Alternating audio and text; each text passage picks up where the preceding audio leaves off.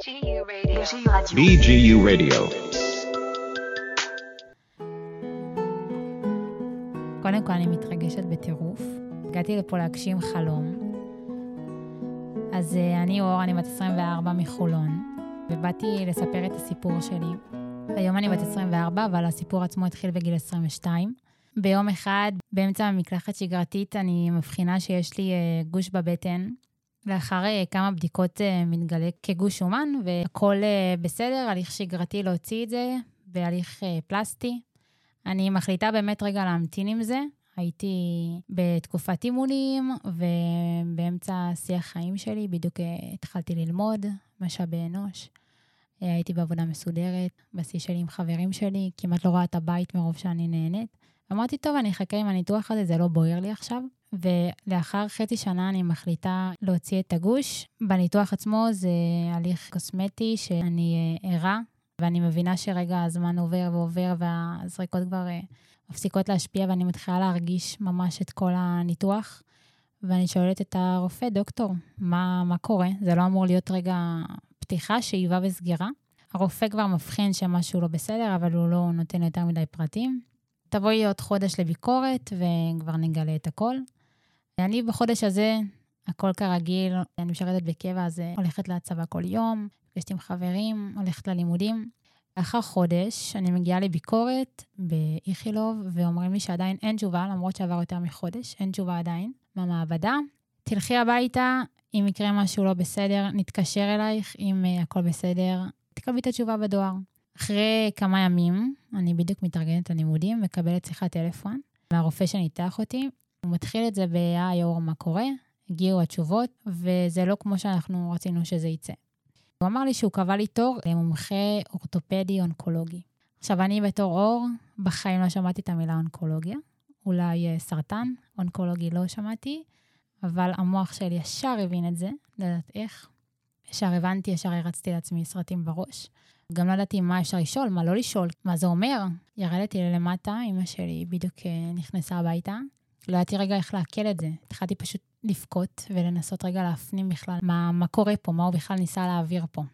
עד שקבעו לי את התור, זה היה איזה שלושה ימים שעברתי בהם באמת, סוג של גיהנום. לא הצלחתי לא לישון, לא לאכול, הייתי רק אה, תקועה בחדר, חוץ מחברים שלי שניסו להוציא אותי כל פעם לאיזה סיבוב, לא עשיתי שום דבר. לאחר כמה ימים הלכתי לרופא. ההחלטה הראשונית היה שזה סרטן אה, העור, וזה יכול להסתכם בניתוח טיפה יותר רחב, אבל בניתוח לא יותר מזה. לקח לי יומיים להתאושש מעצם זה שבכלל, רגע, את אור, יש לך סרטן, איך בכלל כאילו מצליחים רגע לעכל את זה? איך זה קשור אליי בכלל? באתי להוציא גוש שומן. בכלל התפלאתי שזה לא איזה צ'יסטה או משהו שאני אצטרך לעשות ניתוח כל פעם מחדש, ופתאום אומר לי סרטן, רגע, רגע, זה משהו אחר, זה ייכנס לסטטיסטיקה, זה משהו שהוא לכל החיים. ואחרי יומיים אמרתי, טוב, אני מתאפסת על עצמי, אני קמה מזה, הוא אמר שזה רק ניתוח, אז הכל בסדר, אני אקום, אני אחזור ללימודים. אני יצאתי לרם 2, כי בצבא מרגע שמגלים את המחלה, אז ישר יוצאים לרם 2, שזה גימלים ממושכים. אז אמרתי, טוב, אני אהנה מהחופש שלי אפילו, כאילו, אני רגע אצא כל יום, יחזור מאוחר, יישן, ייהנה מזה. ולקח חודש עד שהתקשרו אליי, שמבחינתי אני מחכה לתור לניתוח. לאחר חודש התקשרו אליי, אמרו לי שהרופא מבקש שאני אגיע אליו אה, למחלקה. אנחנו מדברים כבר על אם עשיתי את הניתוח באוקטובר, אז הגענו לאמצע נובמבר.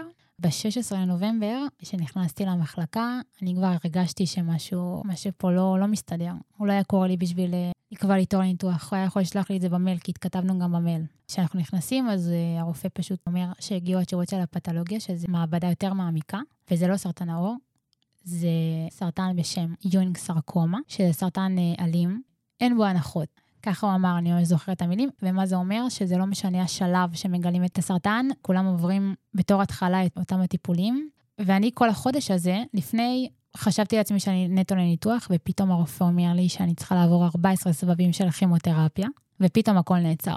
רגע, לא חשבתי על כימותרפיה אפילו לשנייה, למרות שזה משהו שמאוד מזוהה עם uh, חולי סרטן, אבל uh, בראש שלי זה לא עבר אפילו לשנייה, ופתאום רגע, רגע, זה כבר סיפור אחר, זה לא ניתוח ולהמשיך את החיים שלי, זה כימותרפיה, והדבר הראשון שעובר בראש, נראה לי כמו לכולם, זה קרחת.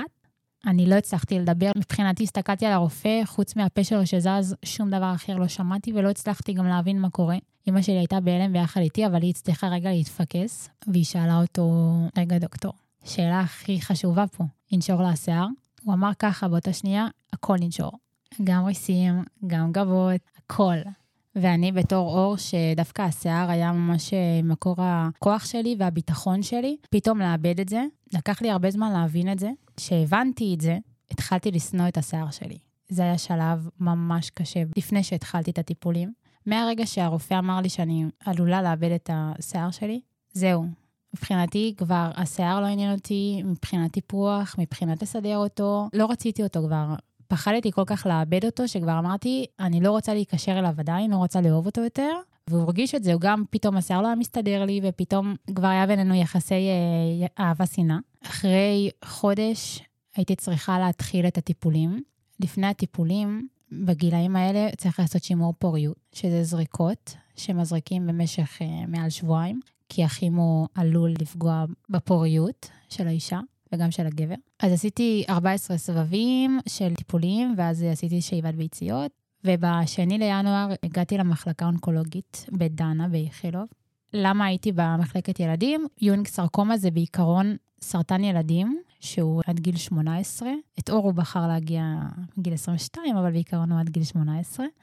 ונתנו לי את האפשרות אה, להיות בדנה במחלקת ילדים. הטווח גילאים שם זה 0 עד 22, אה, והייתי בדיוק בגבול, אז אה, הרופא נורא המליץ לי. בהתחלה לא ידעתי אם ללכת על זה, אמרתי, רגע, אני כנראה הכי גדולה שם, לא ידעתי איך זה הולך, המחלקות האלה, אז קצת היה מוזר לי להיות עם ילדים. אבל הרופא הראשון ישר אמר לי, אני ממש ממליץ לך ללכת לילדים, אם יש לך את האופציה, תלכי על זה. בדיעבד זו הייתה ההחלטה הכי טובה שלי שעשיתי.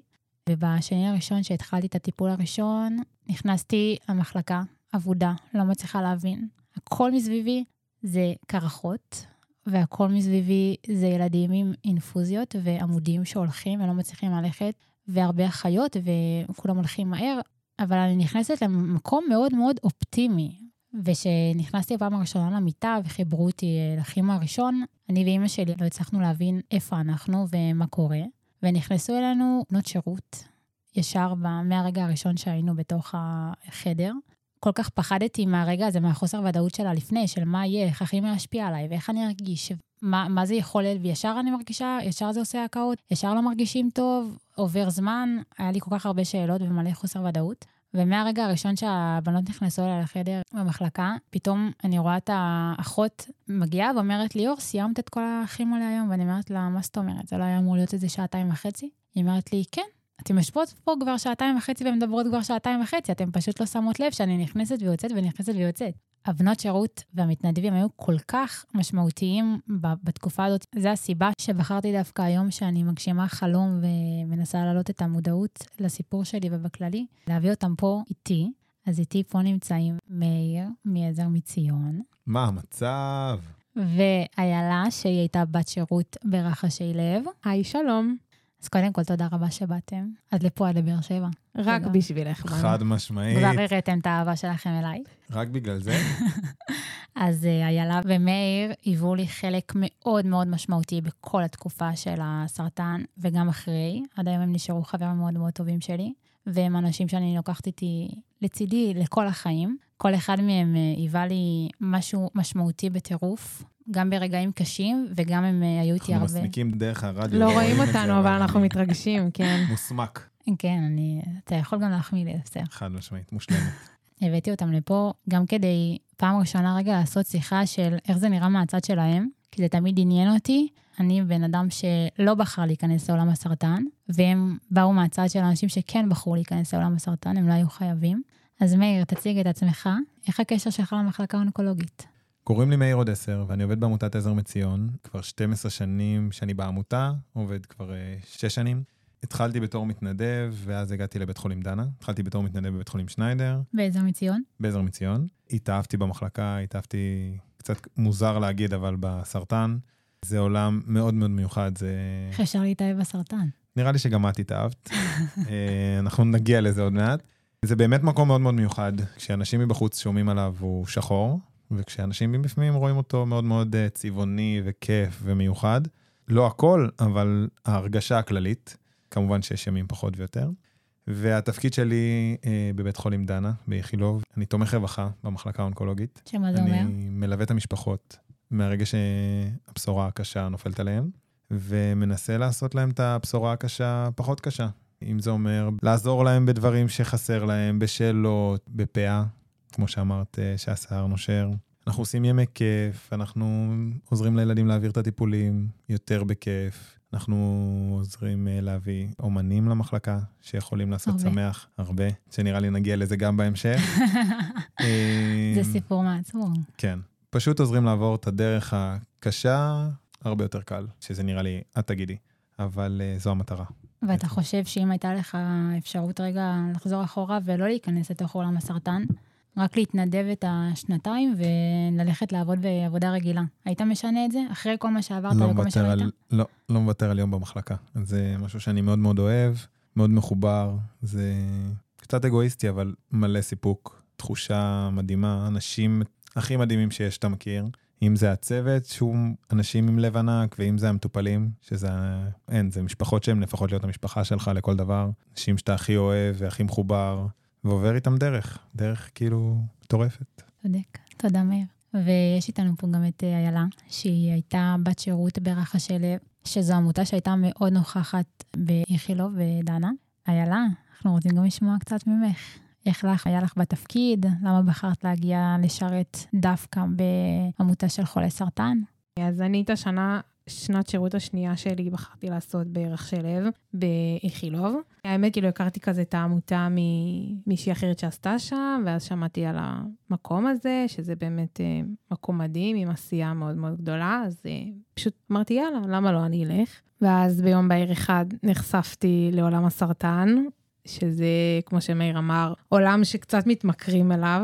כאילו באמת, זה עולם מדהים עם סיפוק, וואו. מכירים אנשים ומשפחות וילדים שהופכים להיות הרבה יותר מחניך ומדריך בשירות לאומי רגיל, אלא הרבה יותר מזה, כאילו, חברים לחיים, ו... אבל את מגיעה עד בת 19 לתוך דבר כזה, אוקיי? זה לא כמו שמאיר עכשיו הוא טיפה יותר בוגר, לא נחשוף פה את הגיל, אבל אה, נכון, הגעתי כשהייתי בת 19. זה טיפה קשוח לראות נכון. פתאום... אה, אני חושבת. שלא חשבתי על זה, בשיא הכנות, לא חשבתי על זה בכלל לעומק, וגם לא חשבתי על כל ההשלכות של זה, הלאה. באמת הגעתי מתוך מקום קצת תמים, של כזה שנת שירות, ונעשה משהו משמעותי, אם כבר אני עושה שנתיים שירות, זו הייתה שנת השירות השנייה שלי. אני מאוד שמחה שעשיתי את זה, אבל את צודקת, כאילו, כן. משאיר צלקות. לא בהכרח, פשוט אה, נחשפים לדברים שבחיים לא הייתי נחשפת אליהם, אם לא בשנת שירות דווקא באיכילוב. מבגר מאוד. כן, גם כן. כאילו זה לראות פתאום ילדים קטנים, נראה לי זה יותר קשוח מלראות ילדים בוגרים. לראות ילדים וגם. קטנים שהם אה, אפילו לא מודעים למה הם עוברים, ואת צריכה ללוות אותם ולראות את זה מול הפנים שלך. כן, זה לא, אמרתי, זה, זה לא פשוט. כאילו, פתאום אה, בגיל 19 את נחשפת לסבל מאוד גדול שאנשים עוברים, ולמוות, אם אפשר להגיד את המילה הזאת פה, למוות. אפשר, אפשר, אנחנו... אה, לא חוסכים.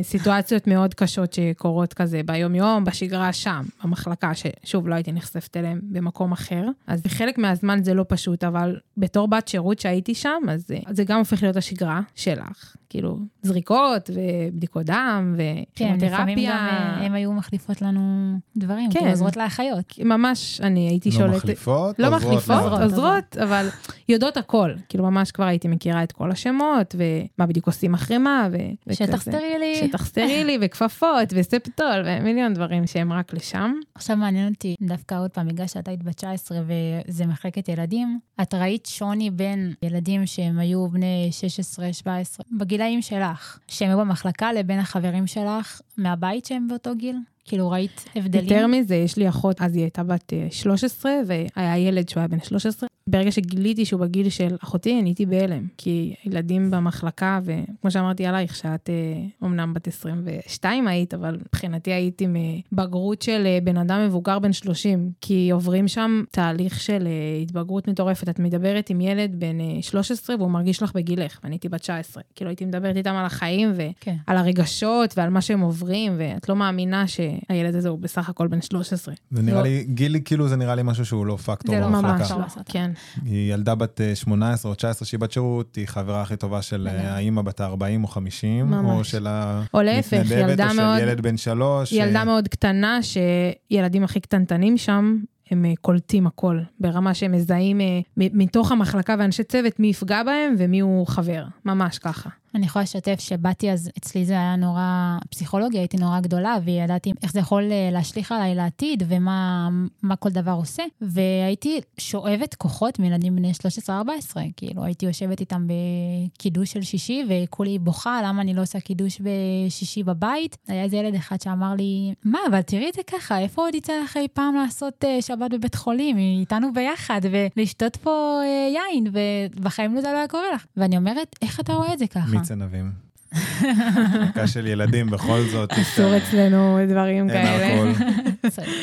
אז אה, זה גם, זה היה כזה לראות איך הילדים, הדווקא יותר קטנים, הם יותר אופטימיים, והם אולי גם זה בא ממקום של תמימות, שהם לא באמת מבינים עד הסוף כן. את ההשלכות, אבל אני גם ראיתי את זה המון שהם ספגו את הטיפולים בצורה הרבה יותר טובה. אני הייתי חוזרת אה, כל שבוע, ברוך השם, עם חום, והגילאים יותר קטנים, הטיפולים לפי כמו שצריך. כי הם באמת אה, פחות אה, מבינים מה עובר עליהם ומה נכנס להם לגוף ומול מה הם מתמודדים. אז אה, רציתי לשאול גם, בסוף, אחרי שאתם רואים את הכל, כל אחד אה, בתחומו, מה הרגע הכי זכור לכם מהמחלקה, מהשירות? לך זה היה שנה, אבל מאיר לך זה היה הרבה יותר שנים. האמת שיש מלא רגעים עצובים ושמחים, אבל אחד מהרגעים הממש מרגשים שאני זוכרת, אצלנו במחלקה כל ילד שמסיים טיפולים יכול לבחור אם הוא רוצה לעשות אה, סיום כזה שקט ורגוע, ויכול לבחור אם הוא רוצה לעשות סיום אה, חגיגי, כמו שמגיע לו, אחרי כל התקופה שהוא עבר, ואור בחרה לעשות סיום טיפולים אה, כמובן. חגיגי ומרשים, ו... אז זה היה כבר האמת אחרי שסיימתי את השירות, אבל כמובן שהגעתי. כל אחד כזה הולך מ, אה, מהקצה של המחלקה המחלקה. לקצה השני של המחלקה, שכל המטופלים והמשפחה וחברים ומי שמזמינים מצלצלים בפעמונים בזמן שהוא עובר, וזה פשוט מסמל את זה שהוא יוצא סוף סוף מהמחלקה. את אור אני מכירה מהרגע הראשון שהיא הגיעה למחלקה, וליוויתי אותה כל הדרך הזאתי, כאילו, גם בטיפולים, גם ברגעים היותר שמחים, היותר קשים, והיו גם באמת... במסאז' ברגליים, בלי סוף. הייתי עושה לה מלא מסאז' ברגליים, אני יחידה, יאמר לשבחי.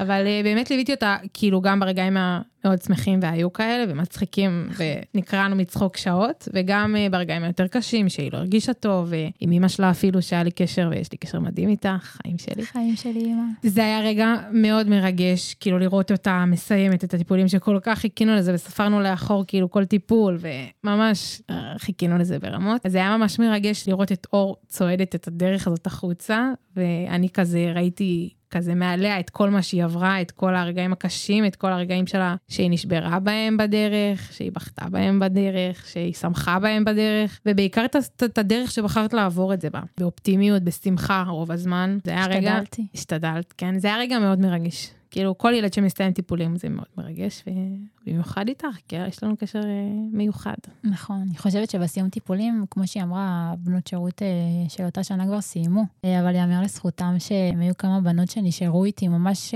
גם אחרי שהם סיימו, הם היו באות, ממש דאגו לזה, גם שהם היו כבר יכולות ללכת, היה להם איזה שבוע של חופש, הם היו באות כל יום עד השעות הכי קטנות של הלילה, ורואות איתי האח הגדול ודברים כאלה, והן מעבירות לי את הזמן בלי סוף, כדי שאפילו לשנייה אני לא אחשוב, כי דווקא היה לי פיק מאוד רציני בסיום הטיפולים, שדווקא זה אמור להיות הכי משמח בעולם, אבל אה, זה רגע מאוד מפחיד. זה מאוד מפחיד, כי נכנסים לחוסר ודאות שהוא הרבה הרבה יותר גדול. זה בעצם עכשיו זה בדיקות לאורך כל החיים, וזה הרבה יותר קשוח מאשר שאני יודעת שיש לי עוד ככה וככה טיפולים, ככה וככה הקרנות, ואני אמורה לסיים עוד אה, עשרה חודשים. פתאום זה חוסר ודאות של כל החיים, והבנות אה, לא נתנו לי ליפול לזה, והיו איתי ממש 24/7, ממש ככה, הם היו איתי כל היום שם במחלקה. וכשצעדתי את סיום הסיום, הזה. רציתי להשמיע את השיר אה, של עקיבא, כל עוד לא הפסקת לחלום, ומאיר הפתיע אותי והביא אותו, ויחד עם גיטרה, והוא צעד איתי, והוא שר לנו את השיר הזה, והייתי עם המשפחה ועם כל החברים, ולא האמנתי לכמות האנשים שהגיעו, כאילו, נראה לי ואחרי זה כבר אה, יותר לא מסכימים לעשות את מאז זה. שאור עשתה כבר אין צלצולי פעמונים. חדל- מסיבה במחלקה. כן, באו כל כך הרבה אנשים, גם הרבה מחלימים שכבר כן. סיימו, וגם כאלה שהם מטופלים שהם אה, רגע בכמה ימים של בית, והם עדיין באו עד אה, לאיכילוב, וזה כל כך ריגש אותי לראות באמת שאנשים רואים אותי, ואני חשובה לאנשים. אני ו- חושבת שנתת הרבה תקווה לאנשים במחלקה. כאילו לילדים אחרים שהיו מטופלים, אם הם קטנים הם יחמים בגילך, להורים, הרבה אני מאוד חושבת שזה הורים. כמו שמאיר אמר, שזה גם טיפה ממקום אגואיסטי של אני ניסיתי לתת לאנשים כדי שהם ייתנו לי בחזרה. כאילו, ברגע שעזרתי לילדים, הרגשתי שאני מרימה לעצמי, ואני עוזרת לעצמי, ואני... והיא עזרה הרבה, כי המון. בגלל שהיא גדולה, אז, והיא במחלקה של ילדים, אז היא הייתה דמות להרבה הרבה אנשים אה, קטנים ממנה, מטופלים, עם בנות אחרות, אם זה עם השיער, כי בסופו של דבר, אמנם בהתחלה היה issue מאוד מאוד גדול על השיער, אבל היא הבינה שהוא משהו מאוד מאוד שולי בתהליך הזה, והיא הייתה כל כך יפה עם קרחת, oh my god. חד משמעית. אין יפה היא כזאת. יפה תמיד, אבל חד משמעית היא הייתה מושלמת עם קרחת. הם היו אוהבים לי אה, בקרחת. וואו, כן. חד- הייתי אובססיבית לקרחת. אבל היא גם uh, עזרה לבנות אחרות להבין את זה הרבה יותר מהר, כי זה תהליך. תהליך, לוקח זמן להבין שבהתחלה רק השיער זה כל עולמך, לא מעניין אותך לא סרטן, לא כימותרפיה, רק שיער, שיער, שיער, שיער. וככל שאתה מבין את זה יותר מהר, יותר קל לך לעבור את התקופה, אתה פחות uh, חושש, גם מהנשירה וגם אחרי הנשירה, שיראו אותי עם קרחת, לא יראו. והיא הייתה הולכת בלי כלום, ולא עניין אותה כלום, והכל היה כיף, והכל היה סבבה, ופשוט הראתה שזה מאוד מאוד שולי. תודה חיטל, נתנה הרבה כוחות לכולם. תודה. אם אתה כבר מדבר על הפה, אז אה, כשאני התחלתי, כמו שאמרתי בהתחלה, היה לי מאוד מאוד קשה רגע להבין בכלל שאני אמורה להיות עכשיו בלי שיער. היה לי שיער ממש ממש ארוך. ההודעה הראשונה שלי בכלל באיכילוב זה היה למאיר, שהחלטתי בהתחלה לעשות אה, פאה מהשיער שלי, ואפילו ידעתי שיש אופציה כזאתי, ומאיר, התמונות הראשונות של השיער שלי הגיעו אליו, ישר שיצאתי מהרופאה, ישר אימא שלי צילמה אותי, ושלחתי לו, כבר ראיתי איזה יופי, מגיע למחלקה. כבר. ישר קיבלתי תמונות, לא הכרנו אפילו, לא כלום. ישר התחלתי איתך, כן, כן. התחיל ככה ישר הקשר שלנו. ואפשר פה גם להגיד שזה אחד מהדברים שעזר מציון עושים. אתה רוצה לפרט טיפה מהר? כן, חלק מהדברים שאנחנו עוזרים כשמשפחה אה, מגיעה זה פאה לבנות שזקוקות לה. כולם, כל גילאים, אם זה אה, ילדה בת שלוש, כי גם לה מפריע השיער, ואם זה ילדה בת 20, או 18, או 16 מתבגרת, כל מי שצריך. בעיקרון, יש פענית שעוזרת לנו ובאה ועושה את זה, בגלל שהם מאושפזים בהתחלה בדרך כלל, אז צריך לבוא אליהם למחלקה, זה יותר קשה, ויש כאלה שרוצות לעשות את זה מהשיער שלהם, אז צריך לעשות את זה יחסית בהתחלה. שזה בכלל תהליך בפני עצמו, כי צריך להסתפר עוד לפני שנושר לך, שזה בעיקרון אה, התהליך הכי טוב, זה קשה. ומאיר, אתה גם הספר של המחלקה. נכון. כן, בזמני הפנוי אני, עושה שצריך קרחות. קרחת, אני א', קרחות במחלקה. אז איך זה באמת רגע לעשות את זה? הרבה ילדים מבקשים ממך דווקא לספר אותם. כנראה בגלל שאתה מראה מאוד צד של אופטימיות, ושאתה הופך את זה למשהו קליל ומצחיק. אבל איך אתה מצליח מסיבות לעשות את זה? קרחת, רק אצלנו. כן, שוב, בגלל שזה תהליך מאוד מאוד קשה שאנחנו עוברים עם הילד מהרגע הראשון, באיזשהו מקום הבנו שצריך להפוך את זה למסיבה, כי אם זה משהו עצוב ודיכאון, אז הכל מתפרש ככה, וברגע שאתה הופך את זה למשהו קצת יותר קליל, ועושים צחוקים, ועושים אה, תספורת מצחיקה, ועושים אה, רייש ושירים. בצד, ולב על הראש, כן. וכותבים את השם של מאיר, כי אני הספר. ורע. איך הוא אוהב את עצמו. תמונות באתר, מי שצריך, אנחנו נשלח. אה, ופשוט עושים את זה משהו מאוד מאוד קליל. זה לא דבר פשוט. אה, זה גם חושבת שזה הילד, מהמם. גם הילד בוכה, גם אנחנו בתוך תוכנו, אמנם לא מראים ההורים. את זה, ההורים בוכים, אבל זה, הסבל של הנשירה הוא הרבה יותר קשה מהסבל שלי בתור מתנדב, עובד, לא משנה בדיוק מה, לעשות אותו. כאילו, נכון, זה מאוד קשה לבוא ולספר ילד, אבל, אה, ולעשות לו קרחת, או בחורה, בת אה, 19, 18, אה, בחורה בת 20, בת, אה, ילדה בת 16 שמתבגרת וכל עולמה אה, חרב באותו רגע, אבל הנשירה עצמה הרבה יותר קשה, ובסופו של דבר זה בשבילהם, ובגלל שאנחנו כל כך אוהבים וכל כך יודעים כמה רע זה יכול לעשות להם, אז אתם אני... הופכים את זה לקליל. בדיוק, מנסים כן. להפוך את זה קצת ליותר קל. מהמם. אז רציתי לדעת, אחרי כל התקופה הזאת, מה אתם לוקחים איתכם לחיים? אחרי שאתם רואים אה, את עולם הסרטן, הכרתם, הייתם. קודם כל, ברור, יומיומי אפילו. אנחנו. לומדים פרופורציה לחיים, להעריך כל דבר שיש לנו, לאהוב כל דבר שיש לנו, אה, לא לקחת כל דבר מובן מאליו. שום דבר תודה. לא לקחת כמובן כן. מאליו. כן, באמת, לקום בבוקר ולהגיד תודה. אם קרה משהו וקצת לא מרגישים טוב, בסדר. כל יש שטויות. דברים יותר גרועים, תמיד, כן. זה נכון, זה גם קשה להגיד את זה שיש יותר גרוע, כי לכל אחד הגרוע הוא הגרוע מכל. וואי, אז אתה יודע מה אתה מזכיר לי? שמתי שהייתי חולה, היה איזה יום אחד שהייתי שבורה בבית אחרי כימו, ונכנסתי לאינסטגרם, והייתה איזה בלוגרית שאני לא אגיד את שמה, אבל היא פרסמה כזה שהיא בדיוק בטיסה והיא קיבלה מכה באצבע. והיא צילמה את זה, והיא רשמה בסטורי, וואי, זה המכה הכי כואבת שבן אדם יכול לעבור. ואני ממש זוכרת, כאילו, שאני הסתכלתי על זה ואני אמרתי, באמת היא רשמה את זה עכשיו? היא יודעת מה אנשים עוברים עכשיו? עכשיו, היא לא באמת יודעת את זה, ואני בכלל לא מכירה אותי, והיא לא, לא חושבת על זה באותו רגע, כמו שאתה אומר, כל בן אדם בסיפור שלו תקוע, והוא אפילו לא מבין, אבל פתאום הפרופורציות האלה של, אלוהים, היית מביא לי עכשיו מכה ביד, הייתי אומרת לך תודה ולא בוכה, או מכה ברגל, לא הייתי בוכה. ו... וגם על הסרטן אנחנו אומרים תודה, כי, כי זה בנה ממך משהו, נראה לי, תגידי את, לא אני, נכון, את עברת את הדבר, אבל מכל דבר אפשר לבנות ואפשר להיבנות עוד יותר חזק. ממה שאני ראיתי, את הגעת משהו אחד, יצאת משהו פי מיליון יותר. זה לא שהגעת משהו נמוך, אבל הגעת משהו אחר, ועכשיו את דמות להערצה. אני חושבת שבעיקר לומדים פרופורציה לחיים. לגמרי. שום דבר נראה לי לא משתווה ל... כשאתה רואה משפחה מתפרקת, או ילד קטן שסובל, באמת, שום דבר. שום דבר בחיים שלי לא משתווה, ברוך השם, כן? לא משתווה למה שאנשים אחרים עוברים. אז כל דבר הכי קטן שלא מסתדר לי, או לא, לא יודעת, קורה כביכול לרעה, אז אני אומרת, הכל שטויות. אני בריאה, זהו, זה מספיק לי. בהמשך של הפרופורציה, דיברנו על מקרה שמאוד זכור, אז אני פעם בשניידר עליתי במעלית עם אבא במחלקה של ילדה שיש לה גידול ראש, שזה גידול מאוד מאוד uh, קשה, ונכנס למעלית, אנחנו נתפלל, נתפלל מנחה, ונכנס איתנו למעלית מישהו בקומה חמש, שזה מחלקת לב, שזה גם מחלקה לא נחמדה לילדים, ובוכה ואומר, וואו, איזה רע לי, איזה רע לי, כמה רע לי, הילדה שלי צריכה לעבור ניתוח לב, והוא כזה אומר, הוא לא יודע מי איתו במעלית, והוא מדבר איתנו, אנחנו לא מכירים אותו פעם ראשונה, והוא אומר, אין, רק על הסרטן, כולם בוכים על הסרטן והסרטן.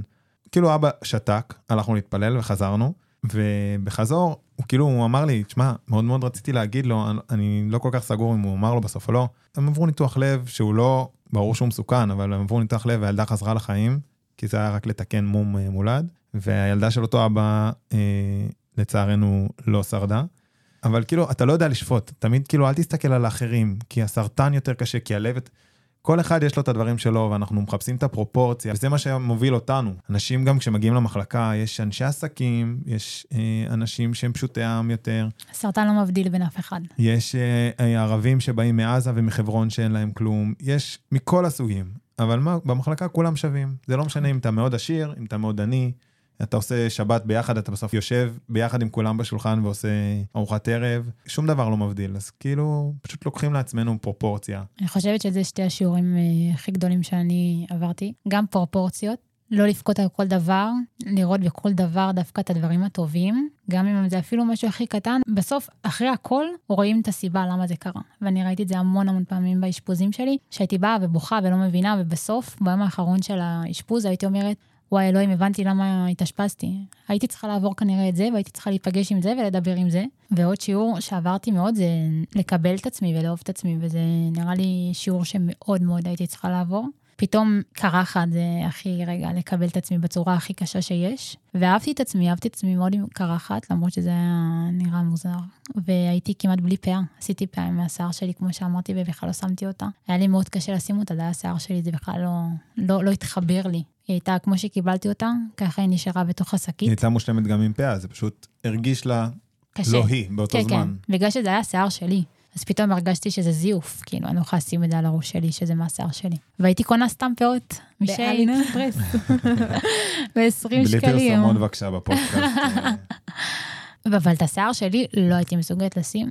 ביום שהרופא שלי היקר אמר לי שאני נקייה, באותו יום שמתי את הפאה, והרגשתי צורך של למחוק רגע כל תופעה שיש לי שמראה שהייתי חולת סרטן, זה ממש היה ככה. הרגשתי שזהו, אני בריאה ואני בסדר ואני יכולה לחזור לשגרה שלי. הייתי עם הפאה, ואחרי חודש בערך השלמתי עם עצמי ועם השיער שלי שמתחיל להיערך. והלכתי בלי הפאה, וברגע שאני קיבלתי את עצמי, הרגשתי שכולם מסביב מקבלים אותי, וזה שיעור מאוד מאוד אה, גדול שהייתי צריכה לעבור. אני יכולה להגיד שהרבה פעמים הסתובבתי איתך אה, בכל מיני מקומות שהם מחוץ לבית חולים, והייתי עם קרחת באמת, או אפילו רק עם מטפחת, אבל ראו שאת כביכול חולה. והביטחון העצמי שלך, שכאילו, הכל טוב. אני חולה, לא עשיתי שום דבר רע לאף אחד, אני כאילו, בסוף אני סוטני. ממש, אמנם אנשים לפעמים מסתכלים וכזה נועצים מבט כי זה כביכול דבר חריג, אבל הביטחון העצמי שלך מאוד הקרין החוצה של כזה, הכל טוב, כאילו, אני אור, אז מה, אני חולה, וזהו. חייבת להגיד שמשהו מצחיק, אבל שהייתי חולה, לא הרגשתי ששמים לב לזה שאין לי גבות וריסים. וממש שמו לב לזה, כאילו, היו אומרים לי, ואני לא הרגשתי, הייתי מסתכלת על עצמי במראה, אומרת, למה אנשים בכלל מסתכלים עליי, אז אני מטפחת, יכול להיות שיחשבו שאני דתייה.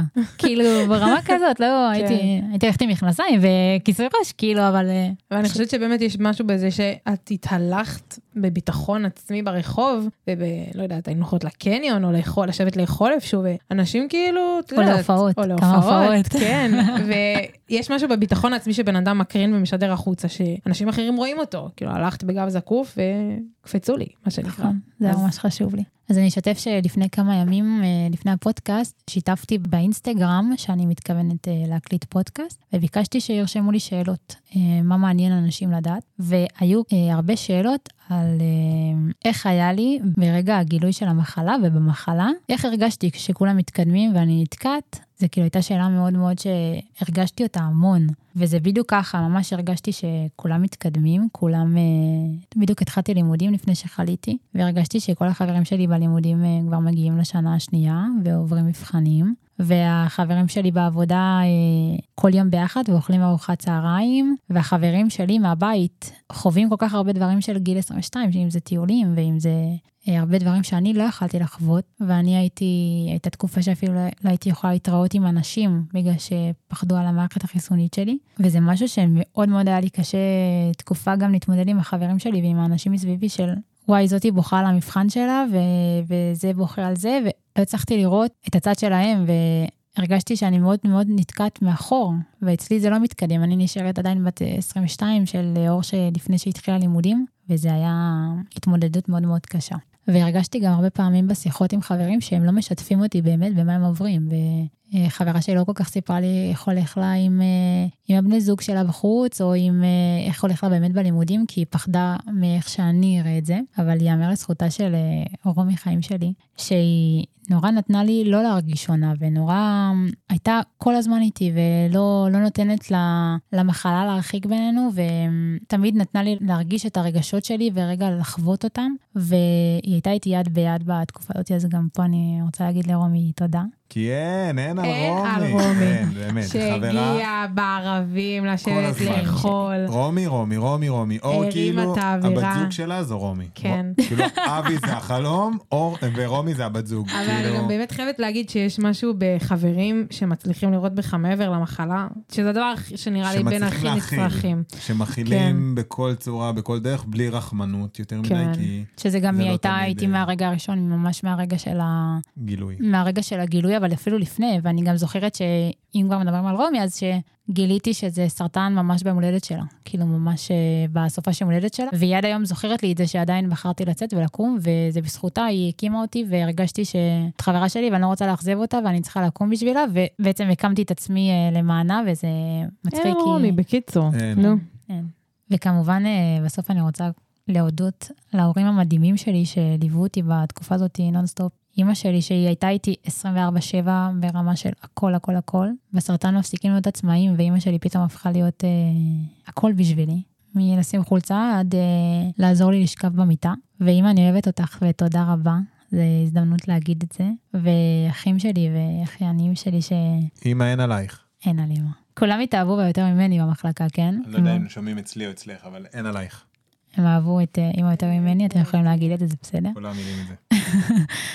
אני אוהבת אתכם ותודה שליוויתם אותי, ולמרות כל הקושי, ניסיתם להיות כמה שיותר חזקים בשבילי, אבל כשהיה אפשר להתפרק, התפרקנו ביחד, וכשחייכנו אז חייכנו ביחד, ועברנו את זה, ואמן שמעכשיו נראה רק אה, רגעים טובים ורק שמחים אה, כמשפחה, ואני אוהבת אתכם, וקודם כל, עוד פעם אני אגיד שאני באתי לפה כדי להגשים את החלום, וממש רציתי עוד פלטפורמה לספר בה את הסיפור שלי, וגם לשמוע את המחשבות שלהם, של מאיר ואיילה. הרבה מפה זה היה כדי להעלות מודעות, שאנשים התחילו לשים לב למה מה קורה להם בגוף, לשינויים בגוף שלהם. מי יודע מה היה קורה אם לא הייתי בוחרת בסוף לנתח את זה, בסוף זה היה, בהתחלה אמרו לי גוש שומן, ומבחינתם הייתי יכולה להמשיך לחיות עם זה. אם לא הייתי בוחרת להוריד את זה, לא הייתי מגלה את זה, כי לא היה לי שום כאבים ולא שום כלום. זה גם איזה מיתוס לנפץ, סרטן לא תמיד בא עם כאבים, הוא יכול אה, לבוא בלי כלום. ממש להעלות מודעות, ל- שימו לב, תבדקו, תלכו, תצאו, זה לגמרי מציל חיים. לא לחיות בפרנויה לא, לבדוק. על כל דבר, אבל כן, לבדוק. שווה לבדוק. זה חשוב לבדוק. תמיד, תמיד טוב להיות ערניים, לא צריך לפחות, לחיות בצל הפחד של אה, אולי לא, זה ברור סרטן, אולי זה סרטן, אולי זה סרטן, כי כל דבר יכול להיות סרטן. אבל כן לא, להיות ערניים. כן, פחות באמת, להיות ככה, אבל כן, אם יש אה, נקודת חן, אה. נקודת כן. חן או איזה גוש מוזר, תמיד לבדוק, תמיד לשאול, זה ברור. והמסר הכי גדול שרציתי להעביר פה זה שכל בן אדם שעובר תקופה טיפה יותר קשה, ויש לנו בחיים הרבה תקופות טובות, פחות טובות, תמיד לשמור על האופטימיות ועל החיוך, ולשים לב לאנשים שמסביבכם. כי יש כל כך הרבה אנשים שגם אם אתם אה, חושבים שהם לא רואים אתכם, הם רואים אתכם והם פה כדי להיות איתכם ולשמח אתכם. ובסוף כל בן אדם צריך עוד בן אדם לצידו כדי לעבור משברים. ואני רוצה להגיד תודה עוד פעם לאיילה ומאיר, שהם היו בשבילי, באמת, אני תמיד אומרת, המלאכים שלי, והנקודות של האור בתוך החושך, כי כל כך הרבה דברים עברתי איתם, והם ראו אותי באמת, באמת, בכל כך הרבה רגעים, גם בשמחים ובטובים, כמו שאמרנו, היינו הולכים להופעות ונהנים ורואים את הצד הטוב של הסרטן, וגם פתאום אה, ברגעים הקשים שהייתי בוכה, ופתאום אה, מאיר מלא מנגב לי את בוכה, הדמעות. מלא. ומאיר מנגב לי את. הדמעות, ואיילה עושה לי מסאז'ים, אני לא אשכח לך את זה, איילה. תודה. אני תמיד אומרת לכם תודה, אבל אתם לא יודעים מה הייתם עבורי, ו... ואני בטוחה שבנות שירות, וזה כל כך הרבה בשביל כל הילדים. תודה רבה על מה שאתם עושים. באהבה, אוהבים אותך המון. באהבה גדולה. זכות שלי, אני מרגישה זכות שלי שהכרתי אותך. זכות חד משמעית של כולנו, של הסרטן. מה שהכנסתי לך, את. הכנסת לי פי כמה כן. וכמה. אין על באמת. הסרטן. אין על הסרטן. אין, תבואו, תבואו, אתם מוזמנים. הדלת. פתוחה. תתעלמו. זרח של לב, אפשר ל... זה הומור שחור של אה, האונקולוגית בכל מקום. חייבים, זה חלק מההתמודדות. בלי הומור שחור. אה, לא שורדים. איך שכחנו את אבי האהוב? די, אנחנו עשינו יותר מדי פרסום. מלא, צריך. מגיע לו, לא? לא הבנתי, את אבל רוצה אני אוהבת בעל. אותך, אם אתה תשמע את זה. תודה על ההופעות. אז אני אספר אה, קודם על, ה... על הסיום טיפולים שסיימתי, אז אחרי זה ישר עושים אה, ביקורות, כל שלושה חודשים בשנה הראשונה. אימא שלי מאוד רצתה שנעשה סעודת הודיה, וכל הזמן אמרה לי מתי נעשה, מתי נעשה, ונורא נורא התלבטתי מתי לעשות. יש כאלה שעושים בסיום הטיפולים, יש כאלה אחרי שנה, יש... ולא ידעתי מתי לעשות, גם התייעצתי עם מאיר על זה. והחלטתי... מעבר עם- עם הרב לדוקטור, גם רב, ו... וגם ספר. גם ספר. והחלטתי לעשות את זה אחרי פעמיים שיצאו לי אה, תשובות נקיות. אמרתי, אוקיי, הרגשתי טיפה יותר בטוחה, ואמרתי, אני, אני מחליטה להודות גם לכל כך הרבה אנשים שהיו איתי, והמון המון אנשים שכמו שאמרתי, אפילו לא ציפיתי מהם למשהו, והם היו איתי וחיבקו אותי, ואנשים שלא דיברתי איתם שנים, פתאום זה היה קשר יומיומי, וגם להודות אה, לאלוהים, ששאלו אותי הרבה פעמים מה קרה לי עם האמונה, כאילו, דווקא זה אמור להרחיק, אבל אה, אני והמשפחה נורא נורא התקרבנו, והרגשתי שאני רוצה לעשות לזה ממש אירוע, וזה היה באולם. ואז מאיר הגשים לי עוד חלום קטן, ופתאום באמצע הדיבורים אה, הוא הכניס את הזמר האהוב עליי, את אבי אברומי. לא, אפשר לספר שבין כן, הנה, עכשיו הוא אוהב להרים לעצמו, כן, לא, כן. בין הטיפולים הראשונים, לא קשור אליי, קשור, אנחנו נרים למישהו אחר עוד מעט. אתה, אתה צריך להרים לו, כן. אבל אה, בין הטיפולים הראשונים, אור כל היום חפרה לנו על זמר, אבי אברומי, אבי אברומי, אבי מיקי, לא אברומי, הכרנו אבי אותו אברומי. בהתחלה. כל הזמן, כל נכון. הזמן, כל הזמן. אמרתי לה, מה הבעיה, נתקשר אליו. היא אומרת לי, אני... תמיד אמרתי לאבי שהוא צריך להביא לי אחוזים, מזה שכולכם כן. מכירים אותי. נכון. אותו. בזכותך. ובאחד הימים שאור הייתה סמרטוט רצפה, היו כמה ימים כאלה. נכון. זה תיאור מדויק. כן, כן, סמרטוט הכי סחוט, אחרי ספונג'ה של וילה ענקית. והיא שכבה במיטה, ואחרי טיפול בדיוק. חדר אה, חשוך. חדר חשוך. הכי רע שאתם מדמיינים במחלקה וילון האונקולוגית. סגור, חדר דלת חשוך, סגורה. דיכאון, עצוב, עייפים, קרחת, ככה. והתקשרתי לאבי אבו רמי, שהוא אה, אחד הזמרים הכי מדהימים שיש, ויש לו לב ענק. ועשינו איזו שיחת וידאו, והערתי את אור. נכנסנו... אמא שלי צעקה עליך, אתה יכול להגיד את זה, אמא שלי צעקה, כן. למה אתה מדליק את האור, היא אל ישנה? תדליק את האור, היא ישנה. אמרתי לה, רגע, יש פה מישהו חשוב שרוצה לדבר איתה. והילדה מ- ממינוס 100 לפלוס אלף. אה, לגמרי. נעמדה, חייכה את החיים, דיברה, אושר לשיר דרך הטלפון. אה, נסיך עולם. פשוט הרגישה טוב, שכחה את כל היום המזעזע הזה, וכאילו שכחה שהיה לה יום רע. היא קמה, דיברה, לגמרי, חייכה, התחלתי לשיר איתו שירים דרך. שרה, כולנו, גם הבנות כולנו, שירות, כולם כן. היו מסביב, רקדנו, נכנסנו שרנו. ברוח שערה לחדר. ושכחנו מהחדר השחור והעצוב, נהפך לחדר מסיבה אורות ואור שלא זוכרת שעברה בכלל טיפול כימותרפי, נכון. והוא הבטיח לה שהוא יבוא. וכך אה, התחיל סיפור אהבה, אתה כן, יכול להגיד סיפור את זה. אהבה חד משמעית בין הוא כולם. הבטיח לנו שהוא ייתן לנו כרטיסים הוא להופעה הבטיח שלו. שהוא ייתן כרטיסים, הוא הבטיח שהוא. יבוא, והכל הוא קיים, והוא הוא קיים. בגדול. לקראת סיום טיפולים, דיברתי איתו ואמרתי לו, תקשיב, אור עושה מסיבה ואנחנו חייבים לבוא. רגע, אני אגיד לפני שהוא ניסה כמה פעמים להגיע, ובסוף זה לא יצא לנו, כל פעם התפספסנו אחד לשני, והוא... הרבה דיברו בווידאו, מלא בווידאו. כל פעם שהתפספסו, היה שיחת וידאו, נכון. אז הוא אמר לה שצריך להיפגש באמת פעם אחת. והיינו ו- גם בהופעה שלו. היינו גם בהופעה, זה מטורפת, ברור. כן. כל מה שהוא הבטיח הוא מקיים, הוא לא אומר עליו. סתם. והוא הפתיע, הוא נכנס למסיבת הודעה שלה, היא לא ידעה על כלום, אף אחד לא ידע על כלום. הוא דחה המון דברים, שינה המון דברים, לא נפרט פה מי שרוצה, יש כתבה בערוץ 14, ערוץ 14, מפורטת על המקרה זה, אבל אה, הוא באמת, אה, נראה לי שכל מי שהיה שם, שלא ידע מי הוא בכלל, התרגש ובכה מעבר לכל הסיפור, אה, ואור בכלל, נראה לי, וואו, אני הייתי בעננים. בעננים. אני חושבת שבאמת צריך להרים לאנשים כאלה, שיש כל כך הרבה אנשים שעושים כל כך הרבה דברים מאחורי הקלעים, ואף אחד בכלל לא יודע, כי הם לא משתפים את זה, הם אה, עושים את זה נטו מטוב לב ומאהבה.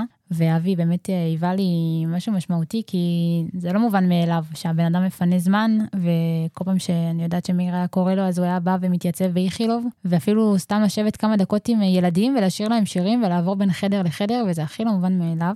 גם לאנשים כאלה צריך להגיד אה, תודה. זה חלק מהמסיבת הודיה, וסגרנו את זה ב... וואו, הכי מדהים שיכול להיות היה מסיבת הודיה חתונה. לא יודע מה יהיה בחתונה, כי היה שם... בעזרת כאילו- השם. תשאלי את אבי. אה, אני אעדכן אותך, מה הוא עונה. אז, אה, אז כן, הייתה לי את הסעודת הודיה, ואני הרגשתי בעננים, ואימא שלי בכלל נראה לי הייתה בעננים, היא לא הצליחה להבין בכלל אה, מה הולך. וזה היה באמת מושלם, וזה היה סיום מתוק, מתוק, מתוק. זה פתאום, הסתכלתי על האולם, וגם הגיעו יותר אנשים ממה שהזמנתי בכלל, והייתי בהלם, אמרתי, מה קורה פה? וזה עוד פעם כמו בסיום של הצלצולים, שפתאום אני רואה כמה אכפת לאנשים ממני, וכמה אנשים עשו הכל כדי לבוא, והחבר שלה היא, והאנשים שבכלל לא הזמנתי באו, כי היה להם חשוב לבוא ולכבד ולהראות, כי גם אם הם היו מאחורי הקלעים, הם היו לי משהו בתקופה הזאת והיוו לי חלק משמעותי. וזה המשמעות של האנשים בתקופה של כל בן אדם, הוא חלק בסיפור. ואני מקווה שזה, ההקלטה תגיע לכל מי שצריך באמת לשמוע את זה. גם מי שעובר תקופה לא קלה באמצע, או שהוא לקראת, תמיד תזכרו לראות את האור בכל מקום, בכל דבר בחיים, אה, וגם בתקופות כל כך קשות. לשמור על אופטימיות, על חיוך, חיוך מרפא, מרפא את הנפש, והנפש זה הכל. הכי חשוב לראות את האור בתוך החושך, לא לשכוח. הרבה אור, אור, אור. מלא אור, כמה שאור. כל דבר תכניסו אור לחיים שלכם. בתור מותחדה אם אפשר. וקופסה קטנה לכל יש מקום. לכם את אור, יש לכם הכל. בדיוק. ברור שאת מושלמת, אין עלייך. תודה רבה, אני אוהבת אתכם, תודה רבה. אנחנו תודה אוהבים. אותך, אני אוהבת. אתכם מאוד. ותודה לעדי ולאיריס פה על ההזמנה נכון, ועל צריך להגיד גם האירוח. תודה לאיריס שהיא קישרה פה את הכל, היא המנטורית שלי, והיא קישרה פה את הקשר שלנו לאוניברסיטת בן גוריון, ותודה רבה. אין עלייך, עדי. תרמו את זה בתרומה מלאה ונתנו לנו להקליט פה באולפן שלהם. תודה רבה. תודה, תודה. תודה רבה. מקווה שנהנתם. אוהבים אתכם. איזה אליפות! וואו. תקשיבו, אתם יכולים לעשות הרבה שידורים. את הבא אני מבקש בעד תשלום סמלי.